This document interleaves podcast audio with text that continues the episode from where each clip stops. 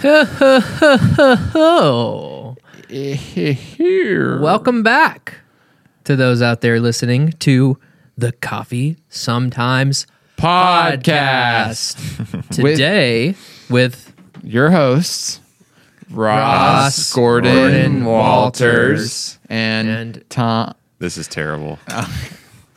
today we're going to be talking about hey, you know, you know that little app on your phone, you know the one uh it's got a got a little camera on it. The one you can't stop looking at. The no one matter you- how hard you try. Yeah, they they copied Snapchat, they copied TikTok, and they just keep on going. They copied Vine. they copied Vine. Uh, we're going to be talking about social media, and it's kind of funny that we're we're talking about social media, we are social media gurus. but Are we? We're like Oh, not yeah. we're like not on TikTok, and that's like all the social media now. Well, not in Montana. What? What? Did they ban it in Montana? Yeah. Really? What? Uh, Late late breaking news, Okay, everyone. I mean- Montana, the state, bans TikTok. fact check me, man, please. Uh, I just I've seen some headlines, read a little bit. I don't know if it's a done deal. I don't know if it's got a timeline, but it just looked like You heard it here first, everybody. All right. Uh, yeah. So we're going to be talking about m- marketing and the like, and how we have approached that, and the different phases of us approaching that. Yeah, because there's been some there's been some seasons. Yeah. It'd be cool to start at the beginning and just what what we thought going into it because I think a lot of people listening are starting a coffee shop or they would like to do that one day and you look at all these top dog Instagram, you know, coffee accounts, meaning like coffee brands, coffee shops. It's like, man, how did they get to a hundred thousand followers? Because they used to have zero, just like m- me, or like just like you know my future idea. And I definitely remember thinking that. Uh, it's like nobody knows who we are. We're just three guys, and our our Instagram account definitely doesn't have a ton of followers. We have like eleven thousand as of right now, uh, as of the airing of this program. But uh, one thing I've always loved about our Instagram following is how engaged they are. So even though we've grown slow, it's cool to see uh, you know people commenting very regularly and liking. Uh, you know, a lot of our followers like the posts too. So, mm-hmm. and it's I also love how like our and we'll get into this later, but Hello. the posts like I recognize a lot of the names that are people that comment. Oh, They're like, oh. oh, like ta- they're attacking their friend. They're like, we gotta go try this. Like if it's a new drink or whatever, which I always th- thought is cool. Where social media is like actually a connector of real humans that will see people see each other in real life, mm-hmm. as opposed to just like, oh, I follow this account for mood inspiration. Well, yeah, and I mean, I think what you're saying brings up the dichotomy of being a local brand versus a global brand too, and that's part of our uh, our pilgrimage Yeah. into the social media sphere. Well, so when we first started, we, why, I mean, why did we even make an Instagram? Because, like, what was our thought process in the very beginning? I know that in the very beginning, we were just a, a mobile coffee cart. What? We were just a mobile coffee table at first, Hello, uh, folding table. But we had an Instagram, I guess, just because you're supposed to. But like, what did we, what were we trying to achieve at that point in our infancy? It was just recognition, man. Like uh, business is a lot easier when your business is recognized, and the easiest way to be putting your business on display is, you know, the app of choice, and that's where we've probably fallen behind in the whole TikTok thing, because that is now the app of choice. But uh, that aside, I think that was that was the mood. It's just like you know, the more followers we have, the more people are going to know about us. The more people are going to see our brand. The more people are going to book our cart. Yeah, because our big thing was weddings in the beginning. That's like what we we did mostly weddings, and they were definitely like our highest budget, like you know, as far as what we would quote. And the thought was that if we can just get as many people as possible po- possible following our account, like someone's bound to get married at some point, Yeah. and that did that did work.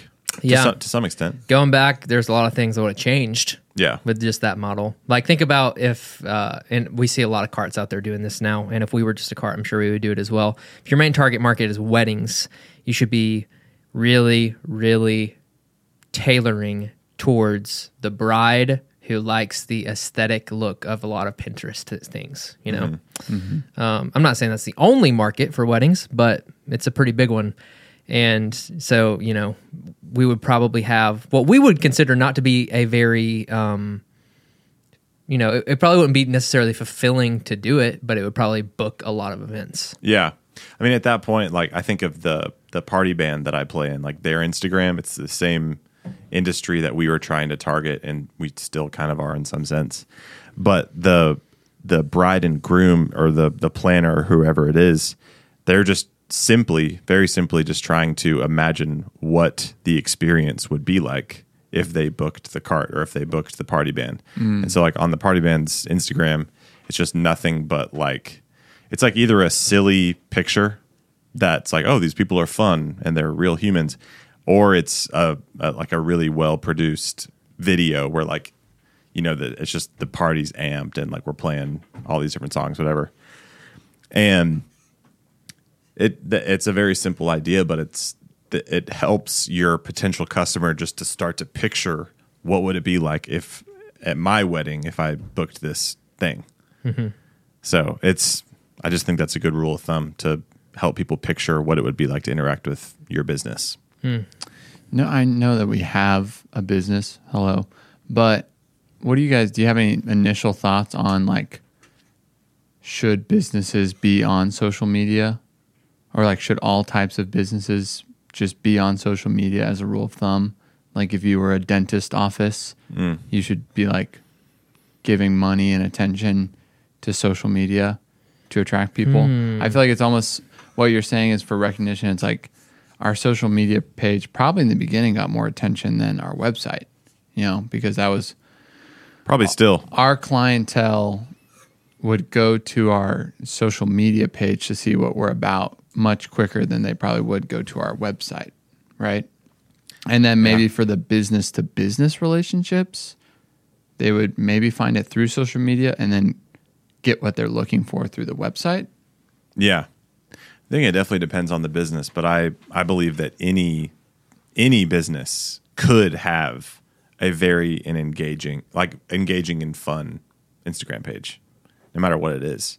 Like if you're a plumber and you know, i I'm not going to follow a plumber page, but I might if it was funny. Or if for whatever Showing their sick fittings. yeah, just for Check whatever reason. lines, bro. but it's it's less about like oh they can see that we are a trustworthy pr- plumber by you know showing pictures of our quality work and our and all that. It's but it's like what if your plumbing instagram page was way more just about making people laugh? Mm. Or like and that's just a way for people to connect with your brand. Yeah. and you're able to humanize the plumbers. And that's I just, I just think any business could but maybe not like focus on it as much as we do you hmm. know? Because it's it's a socially accepted thing in our culture for coffee shops to have a very vibrant instagram. As far as businesses go, I'm wondering what else is up there as far as like categories of business that it's pretty dang important to have a, a good Instagram. Because if you talk to a lot of people that consider indulging a business specifically for coffee shops, they're they're peeping the gram. yeah You know, like if you're driving through an area, you want to try something new. It's like that's going to be your main uh, divider. right? really any food and bev Yeah. situation Yeah. Yeah, when Lil B used to help me with Instagram, she would often talk about how that was her driving motivator to go somewhere. And that's totally valid. And, and we'll talk about this more later, but I was always facing this dilemma of local the local versus global brand debate. Yeah. So, you know, I wasn't wanting every single picture to be a picture at that time of our one cafe. Um, because that kind of, you know, I definitely think pictures of just our one cool cafe could lead to wholesale accounts and e-commerce sales and whatnot but uh, broadening it and throwing in a picture of someone making a pour over at home or a video of us showing someone how to do something all kind of you know it complements and doesn't narrow you down a ton. How, if your work was like a pie chart, what? How big is the slice that you spend on things that touch social media? Hmm, podcast counts as that. No, Interesting. Um, social media pod. It's close, but I, I would mean, say I'd YouTube say, is social media, but uh, the That's- purpose 'cause of that's this time thinking. is just talking about like Instagram, Facebook. it is. They're just talking about marketing. Oh, okay. I don't know what we're talking about. I All think- right. Thanks for listening. we're gonna find out. We're gonna take a quick break and find out what we're talking about. um, Just marketing in general. well, Okay, for my cool. question, I want to hear not podcast. Okay. okay.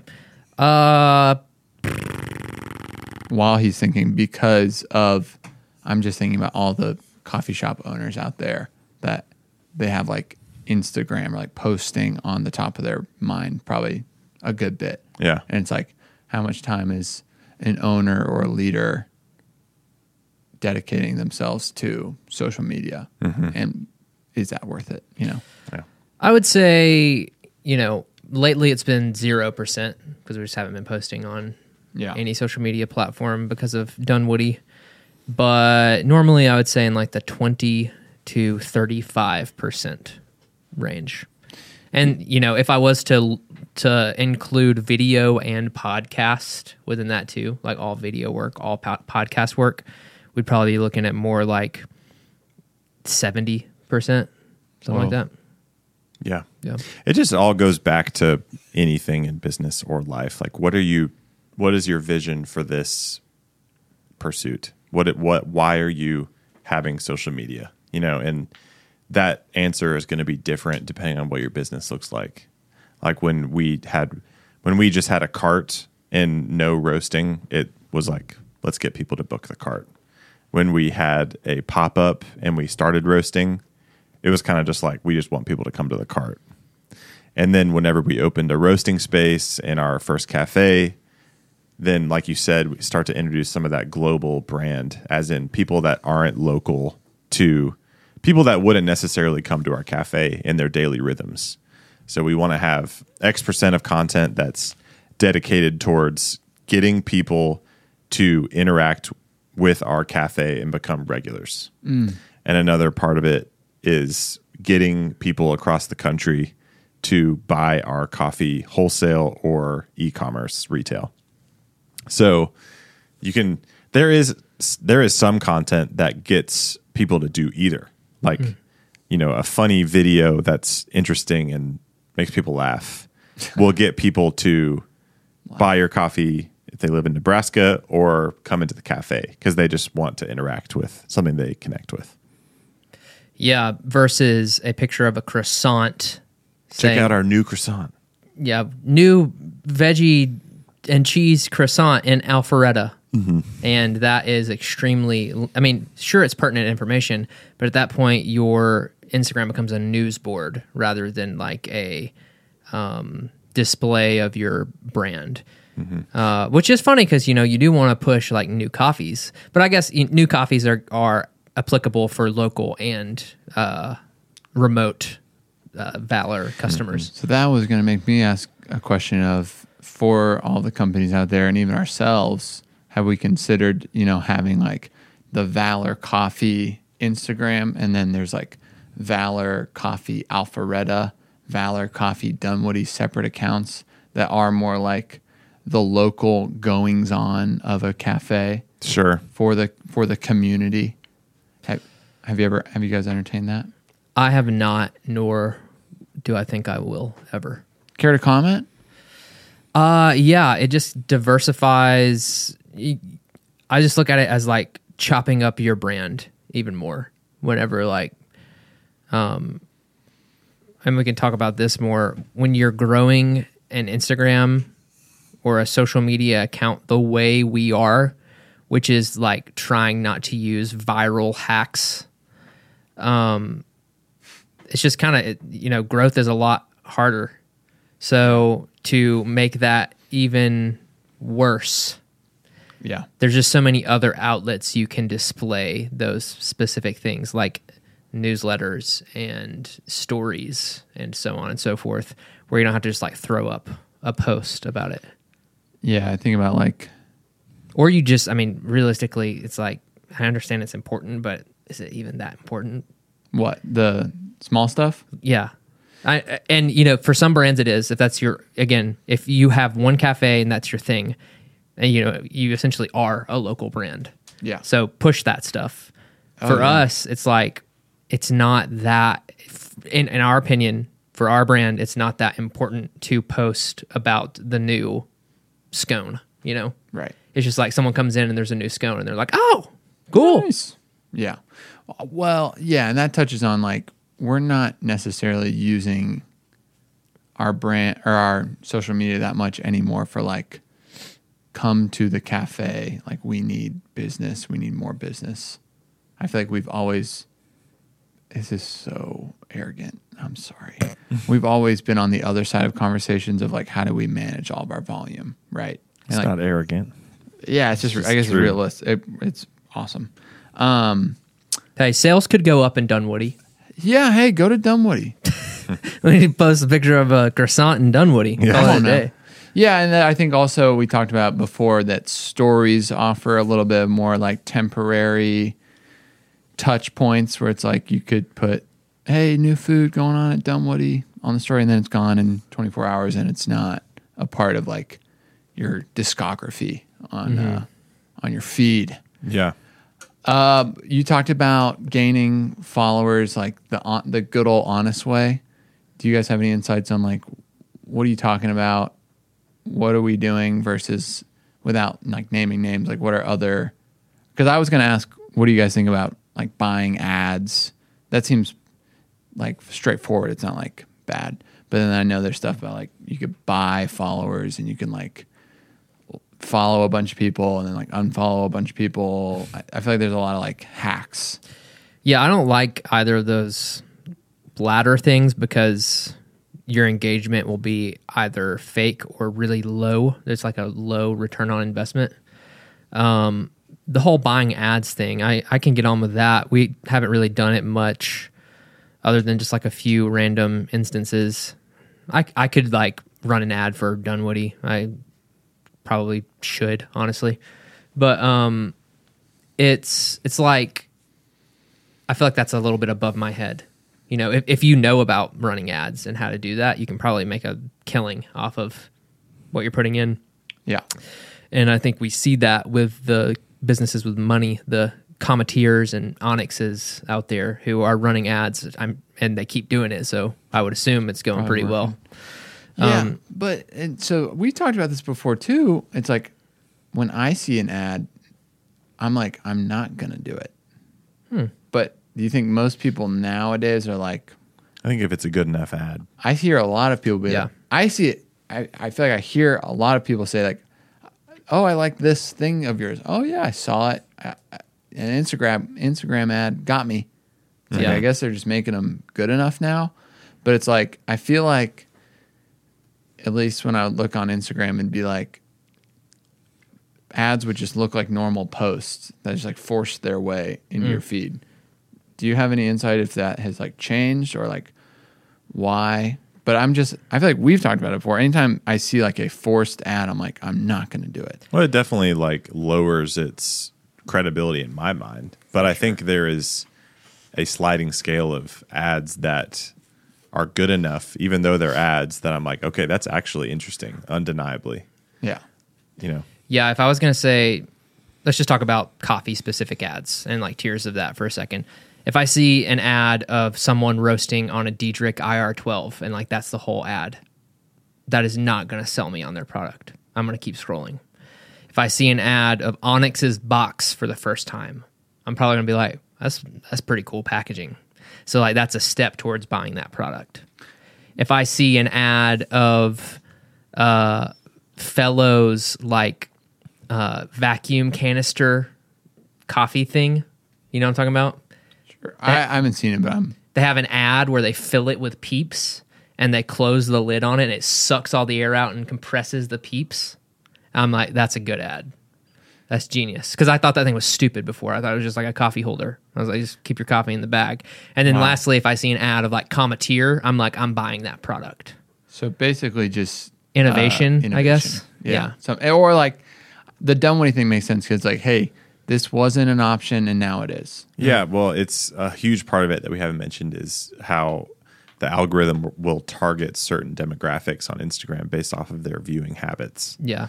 And uh, like, I think if we ran a Dunwoody ad, there would be tons of people that would just be genuinely like, "Oh, I didn't know," and it's it's like that speaks to it's like it's just a really good idea and product to have a good cafe in Dunwoody that looks good, and that may just be all that people think at first is like, "Oh, this looks good."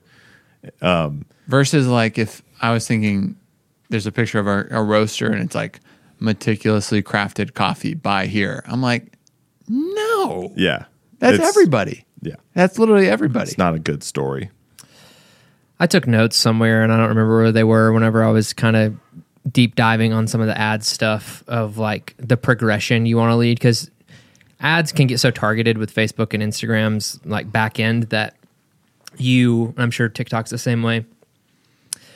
You chain ads together. So one person will see an ad of your product and then the next time they'll see a different ad of your product and you can like attach them to a customer and send them through a customer journey, which I think is like probably the best way to do it. And I think that's why the ads are you're talking about people saying like, "Oh, they got me." Like the reason that's happening is because the only uh, like only companies with big budgets who like know how to do this really well are able to afford the ad spend to like really see a ROI. Hmm. Interesting. I guess I was I was just thinking about the ethics of ads. I'm like, Instagram's free, right? It's just like that's how they make money. Oh yeah. So it's like pay to play. It's like, all right, you're on Instagram, you're subjecting yourself to seeing ads. I think a lot of people, at least myself, I don't think about it that way. I think I was like offended by ads. Sure. And now I'm realizing I'm I'm in love with ads. Wow, that quick, huh? Yeah. I'm gonna go make an ad real quick. That's what this podcast is about changing Ethan's mind about advertising. That'll be the thumbnail. Does anybody else have anything else on ads? No. I've been having a thought this whole time, and I always think about this when it comes to marketing. But this uh, spectrum between being incredibly honest and transparent, and like, this is who we are, and we're just putting it out there. It's raw, it's not super produced, but if you connect with it, you're really going to connect with it. So that's one side of the spectrum. Can you call that the you can't if you can't handle me at my worst, then you don't deserve me at my best model? It's a mouthful. I could. How many times do you think you could say that? I'd love to try right now, but I just can't. So that's one end of the spectrum. The other end of the spectrum is like hyper empathy, is what I'll call it. it's like getting in the uh, the mind and heart of your prospective customer and being like, what would this person like to see? Or even one step removed and maybe worse than that is like, how do I become universally desired by all people?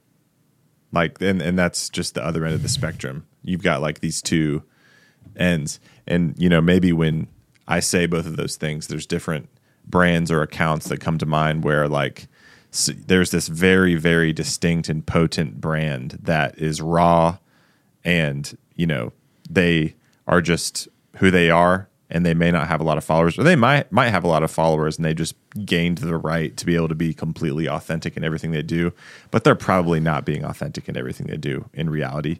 I think there's always some degree of gray area in the middle where even if a brand is super a brand a brand is super grungy and raw or or they're really silly and like maybe how we've been there is still this element of you know what what is a what is the what's the like rhetoric or like the way things are done on Instagram and how do I conform to that in some way? What have you guys thought about that spectrum as we've created content over the years? Hmm. Cuz I cuz I've noticed uh, like in in the beginning, we would just make the silliest of stories, and that's when all three of us ran the Instagram, and so our whole philosophy was like, we want people to feel like they know us, which is a great philosophy Because It was a gr- honestly a great move for our brand at the time. Exactly, because we were we were a crowd funded company. We were just three dudes. That was it in a back alley trying to make it.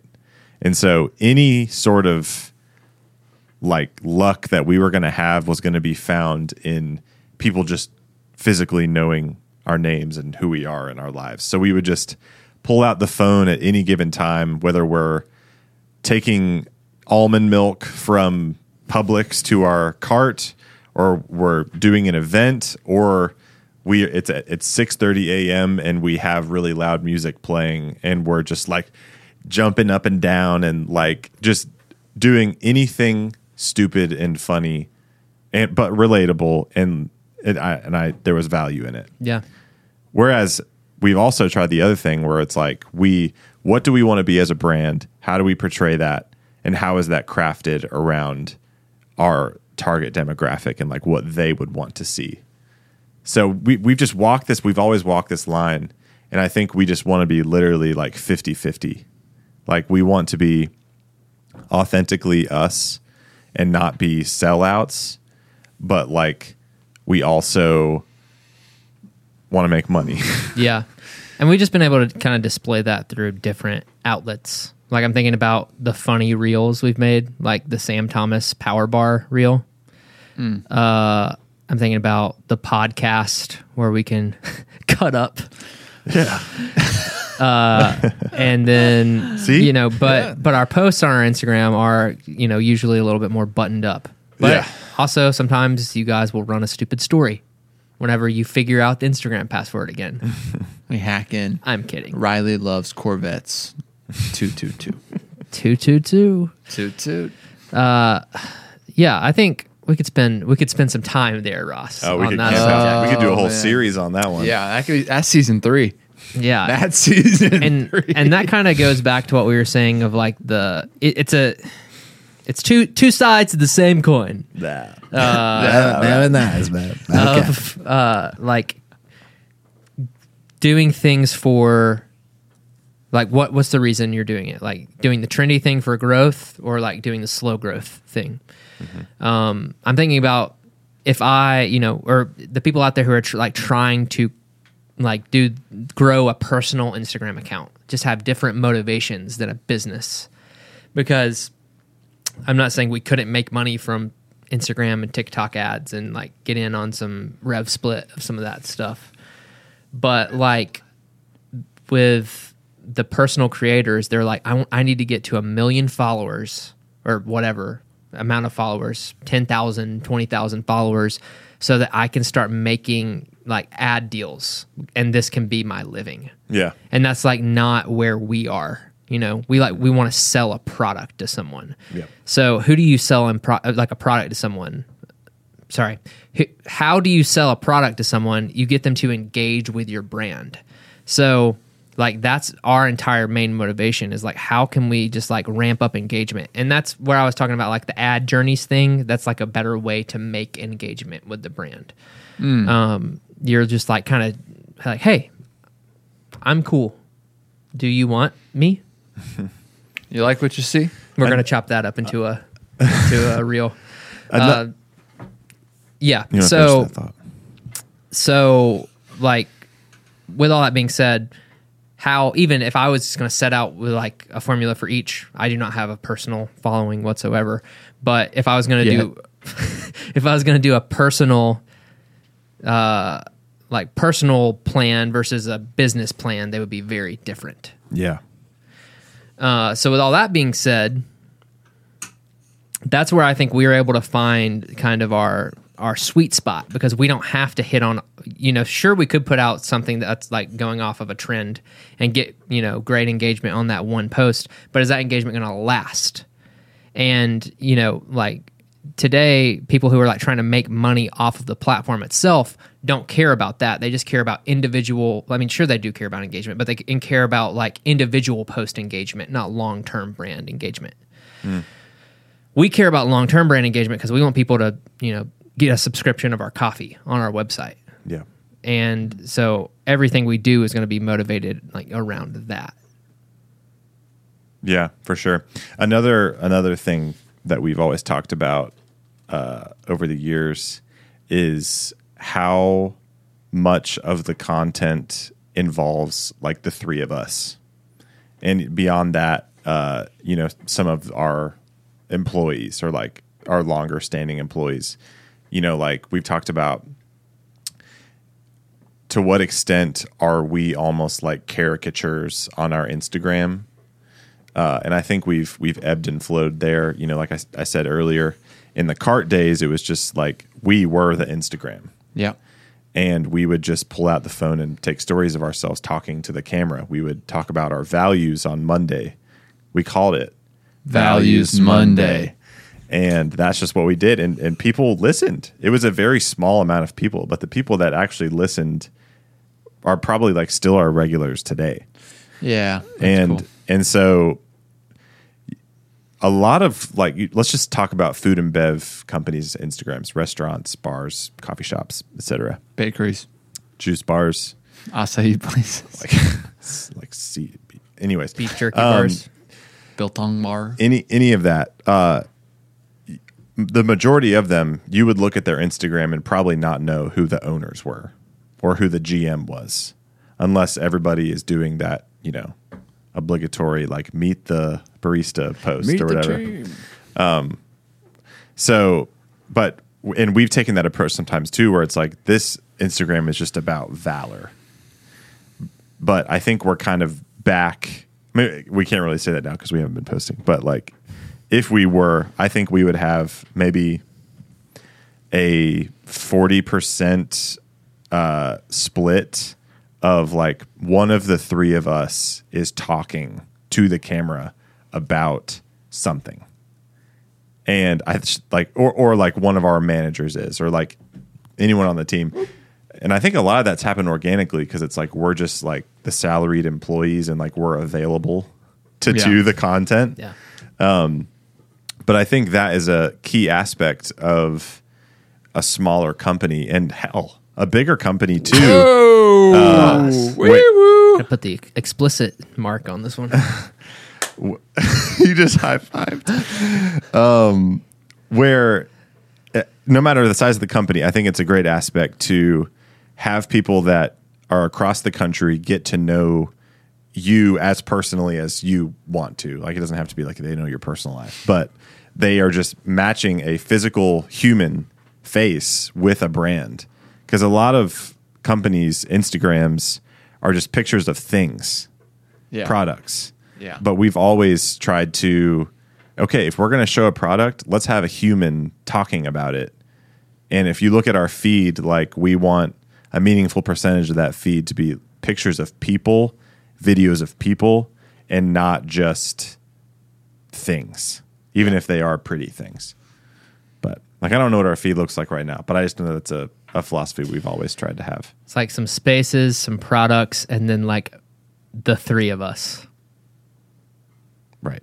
which I think a part of that was just availability there towards the end. And then I see Mikey, me, Ross, Ethan. Oh, lunch ladies. Oh, nice. And people people say that all the time. Like when I've worked behind the bar in Dunwoody, they're like, "Oh, I know you. You're one of the owners." And I'm thinking like, "How?" But then it's like, okay, because I've done Instagram content. And because of what we just said earlier, they're going to Instagram before they're deciding to come to the new coffee shop. Yeah, and I I love like I think that's a a good thing that they know who one of the owners is because it just makes them feel connected to our company. Yeah. For sure. Yeah. I mean, a lot of times we feel big, you know, because we are growing in ways that we've never done before. But the fact is, we're a very, very small company. You Yeah. know, it's very intimate. Yeah. Intimate. We're still like all usually in each location of our business at least once or twice a week, which is wild. Uh uh oh. Sorry, Michaela. I'll have to call you back later. Hey. Uh, man. Oh, dude, can we answer my question? What? The YouTube question. Is it a good time? we had a question Oh my gosh. Yes. from somebody. Um, it it kind of it, it touches on the idea of like local brand, global brand, and I think it'd be fun to discuss in the lens of marketing. You know what I mean? Yeah, man. I'd love to hear that question. Okay, so what you're gonna want to do, Riley, is go to Dot YouTube.com. com. A lot, of people, a lot of people are saying .net. Nope. Dot .com. I think to conclude on these thoughts, just to talk about the progression of our Instagram, it was like, you know, started very scrappy DIY, moved to a more polished for sure. Like things that aren't polished usually don't go, especially on our feed, but still has like the heart of our company behind it. Doesn't mean it can't be like silly or whatever. Yeah. But And- it's like a higher production. and that's you know there have definitely been people who have been like no like that's like the best part about our brand is that like it's fun. And like whenever we were going through our like brand refresh and stuff like that was a lot of the conversation as well. Um but you know our point to that was you know it can be it can still be us but like polished. Which you know that is to my chagrin sometimes because we probably would have more it, it's like what's what's the most net positive It's harder you know? to make that content. So Yeah. it's made it's made less. because like every reel we do is using a mirrorless camera instead of an iphone Yeah. and i don't know you know y'all y'all's guys out there do your thing with your phone and you'll probably be better off but um I'll add I'll add one thing just in in conclusion as well. People when they go on your Instagram or they go on your website, they should be able to immediately tell what it is that you do and what you're selling. So in in all this conversation about like being people centric and making genuine content and and all that like at the end of the day you have to have some form of empathy as far as if I was scrolling on to your page for the first time it should be very very clear you know like in our bio it says cat coffee shop and roasting and i think we like we we like talked about that for a while like what's the wording of our bio you know it's it's like i forget what it is but people people immediately know okay this is a coffee company i could buy their coffee online i could buy their coffee wholesale and i could go to one of their locations and that's that's our company we also have a cart that we book events with, but we don't really talk about that on Instagram as much. But um, I think that's really key as well. To, wh- whether it's website or Instagram or Facebook, whatever, immediately people should be able to tell with like as little attention and effort as possible what it is that you do. yeah calories baby Yeah. Uh, say calories. yeah Oh, You know, okay. I you get know, make people burn as few calories as possible. Uh, do you want to read this since you have Oh, yeah. already uh, Yeah. responded to it Yep. Yeah, I responded. From your personal YouTube? I didn't even know I had a personal YouTube. I was like, oh, I can comment. Uh, TJ, you know, let it be known. I mean, we had so many, so many questions, but I just decided to pluck this one out of the uh, out of the ether. TJ says, "Congrats on your success. I've been blown away by the content you guys put on. Wow. I'll skip the pleasantries." Uh. He said he's got a question that may be difficult because we have a roastery, but what are your thoughts on choosing a roaster that is at least fairly local to you? if there's a high quality one nearby. For example, uh, when the time comes for me to choose a roaster, I feel a sense of loyalty to you guys because you have put so much high quality, free information out there. But I know there are some awesome specialty roasters around my area, Oklahoma slash North Texas. That would be great as well and likely easier from a logistical standpoint. Yours truly, TJ. he didn't say that, but Oh, it says, I love you so much, TJ. Ethan's my favorite on the program. Dang. TJ, wow, wow man. I've, I've got some thoughts. You can kick us off. Really? I'm interested to hear if our thoughts are all aligned or different. Me too. Let's see what happens. Ready, That's go. kind of the fun of the program. Yeah. So I I have a thought and then I have like an exception to the thought. So the the first thing that came to my mind was it depends on what your needs are. So if you want to partner with a local roaster that offers a lot of training that, and you need to be trained because you don't know how to run a coffee company or you don't know how to pour latte art or you don't know how to pull espresso, then that could be of some benefit to you. The exception to that is how much are they really going to do though? And how much of that could you actually just learn on your own via the internet and via practice? Um, because I don't mean to sound critical in any way, uh, but I know a lot of roasters will promise like we'll offer training or we'll, we'll offer this and that, but and but and whenever you're a new coffee company or you're coffee cart or whatever it is, that sounds great, right? It's like oh, I need training. This could be great, but that doesn't mean that they are going to be your personal trainer at any hour that you would need. It just means it in all honesty like and we've done this too. It probably just means like they'll train you once. Right. And they'll and that's valuable. Like they'll lay a good foundation of mechanics, but um at the same time like you could probably learn all of that uh, just on the internet. You won't have that hands-on training aspect, and again, that's why I said it was uh, still valuable. But my main point is that many people who are starting a new thing, uh, when they hear that a local roaster could train them, they might think that's their their perception of that might be a bit inflated, um, and that is potentially harmful just because it's unmet expectations. Um, there's also uh, other benefits of working with a local roaster, like if if we have a an account in California or even like the Midwest, the shipping time and cost is going to be greater. And so if you're in a pinch and you're running out of coffee, then and your roaster is across the country, then you're looking at minimum two, maximum five days before you can get that order. So that's just, you know, like, and we know that because before we roasted, we had a wholesale partner that was in California. And so we had to be incredibly dialed on inventory and order, which ordering. you should be. Yeah, which you just you can very easily as long as you have the right system and should be. Um, but stuff still happens. You know, unexpected things happen. Um, and so to have a very local roaster simply just means you could either drive over there and get the coffee.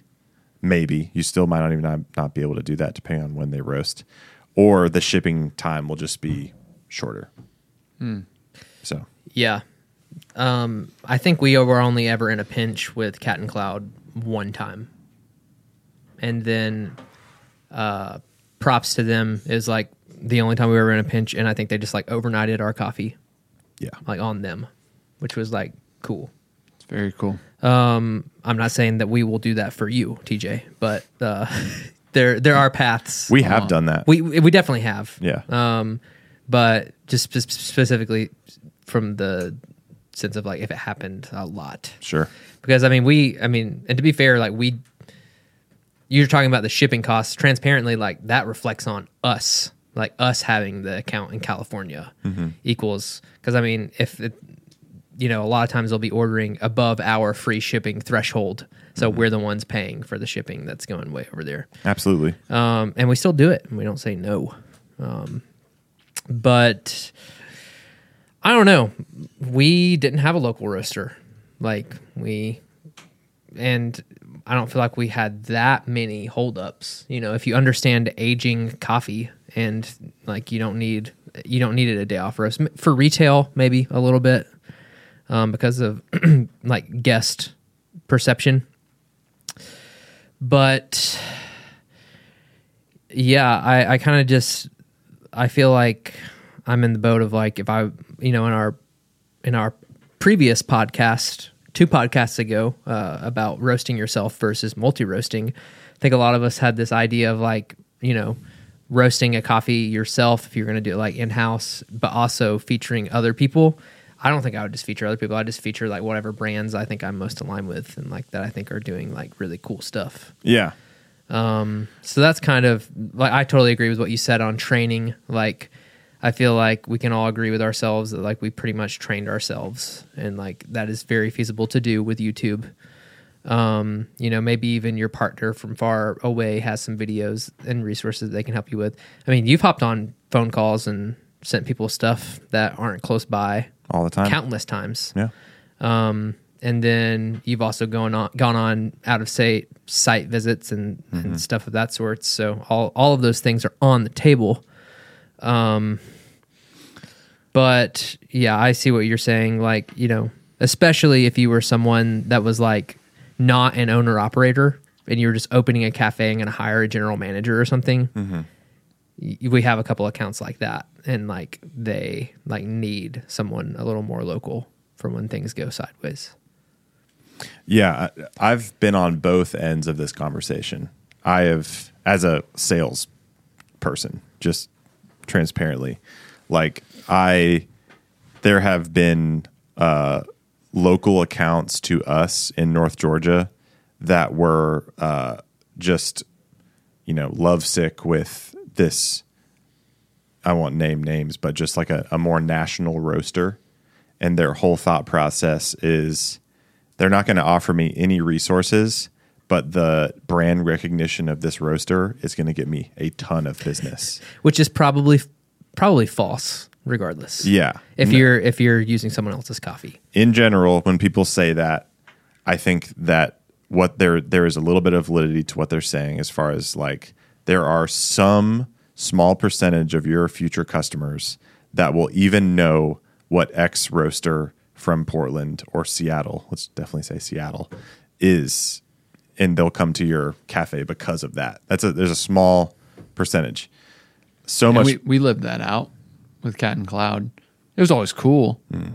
Like when someone come and be like, I saw you guys were carrying Cat and Cloud. yeah, And you're like- incredibly incredibly rare. but s- you know, sweet, But- touching. even Yeah. talking about like the big three or something like yeah i mean uh when chrome yellow used to serve only stumptown i remember a lot of people did come there for stumptown but if i'm guessing you know that that amount of people versus the people who are just like this is my local cafe Yeah. it's probably like 3% of people or something like that Yeah. Yeah, and and people probably do drive a long distance for Onyx. But as a coffee shop, like for the most part, unless you're in a highly tourist area, your job is to be the neighborhood cafe where the people that live close by or work close by have you in their rhythms. And your job is to have regulars, like simply. Again, with the outlier of like a destination, hyper destination spot or like a tourist area. That's that's almost like a different pursuit entirely. But um so my my whole point is that I've been on both sides of this conversation where I have convinced a local cafe to just carry us, even though we're a smaller brand. We probably have more local recognition than this bigger roaster does that's way out of state just because we're local. But now we're on the other side of that conversation where someone far away is saying, "Oh, I could have a local thing," or I could use you guys. They're uh, they're maybe maybe they're saying that because we have national brand recognition. But what he said was we've provided helpful information for for him, and it's been a, a brand loyalty thing. So there's that aspect too.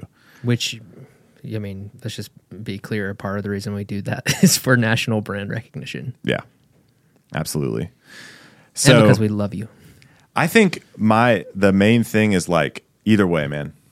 I know that was Yeah. that was going to be my answer. It's just like, what do you want? It, it- it's like either way, your guests like you you are the it's on you to build regulars and guests and regular rhythms for people. especially starting from a cart it's just like the novelty is not what coffee you're using if you're using you know specialty coffee the novelty is that you're you there's a freaking coffee shop at my wedding Yeah. you know Yeah, yeah, and like, there's probably there's there's probably more people doing this kind of stuff than not. But it's like I think a lot of people have that bent towards.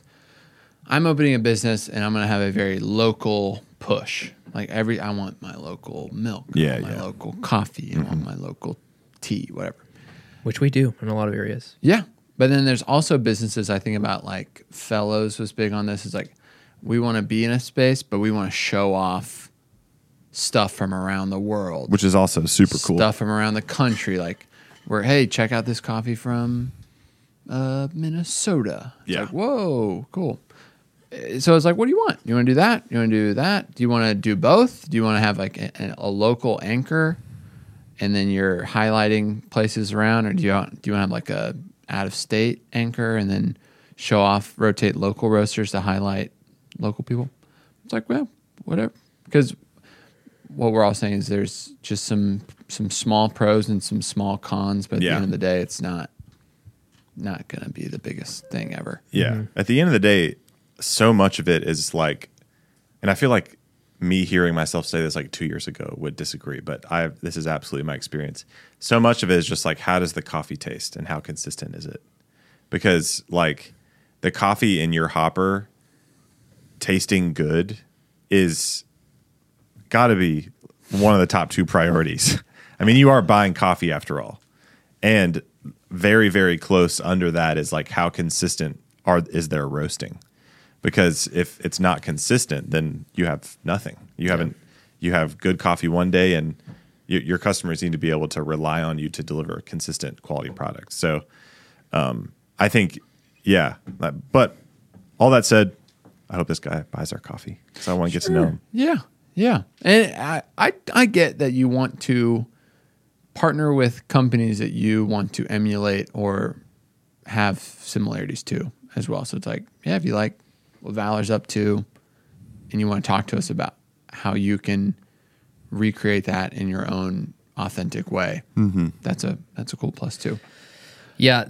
Last thing I'll say the only thing that's really going to change, like make a big difference on how much coffee you're going to sell, especially retail, is if you're going from a third party roaster to roasting yourself, which has countless cons. Like, don't get me wrong, like, it's a completely different thing, completely different subject. And again, you can listen to that previous podcast about the debate of, you know, how to handle that if you want to.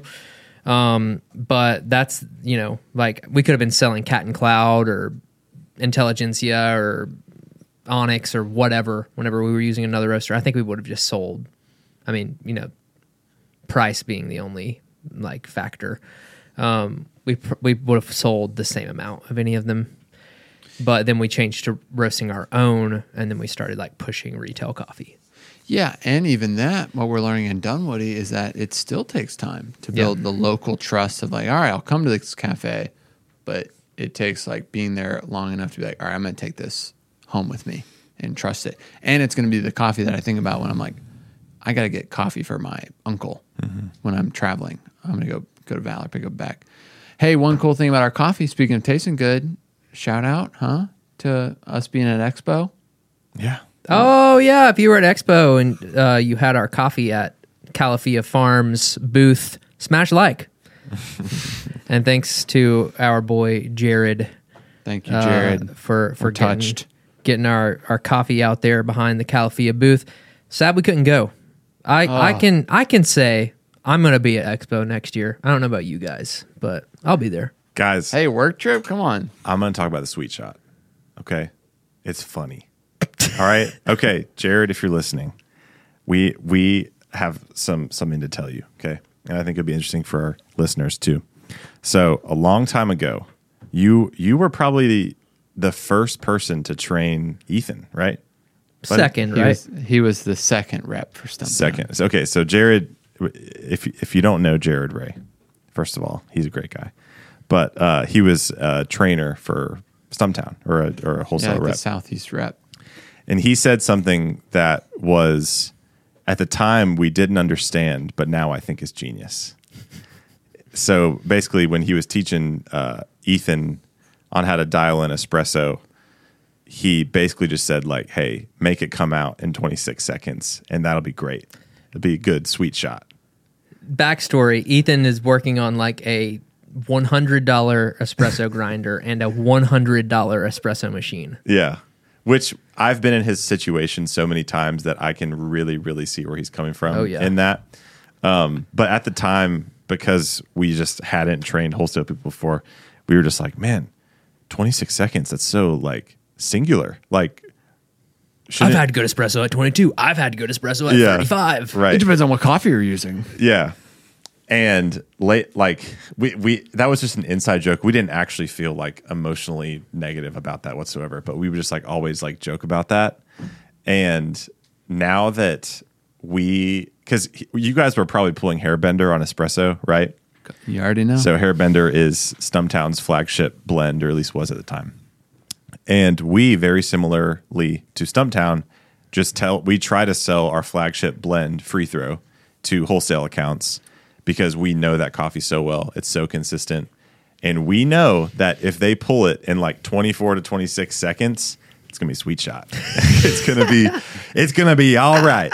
And so in a perfect world, every single person at the cafe would know all of the, you know, brain theory that you need to tr- Nuance. nuance to like troubleshoot and dial in espresso.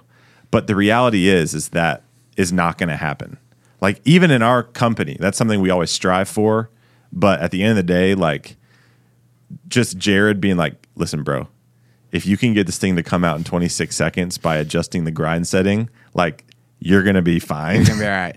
When I when I'm slapping the paddle, baby. But isn't that isn't that wise? Because like he could have overwhelmed your young, tiny? tiny brains. minuscule? He's like, okay, so here's what you need to do. yeah, and so I have found myself adopting his philosophy, training philosophy back then with wholesale partners that I train. Where kind of a KISS model. what's that? Keep it simple, stupid. Yeah, well, it's it's just the law of diminishing returns. Like I could I could spend an entire hour and a half training session with someone that's never been in coffee before, teaching them the nuance of dialing in and extraction and TDS. I could, but I just want them to be good on bar.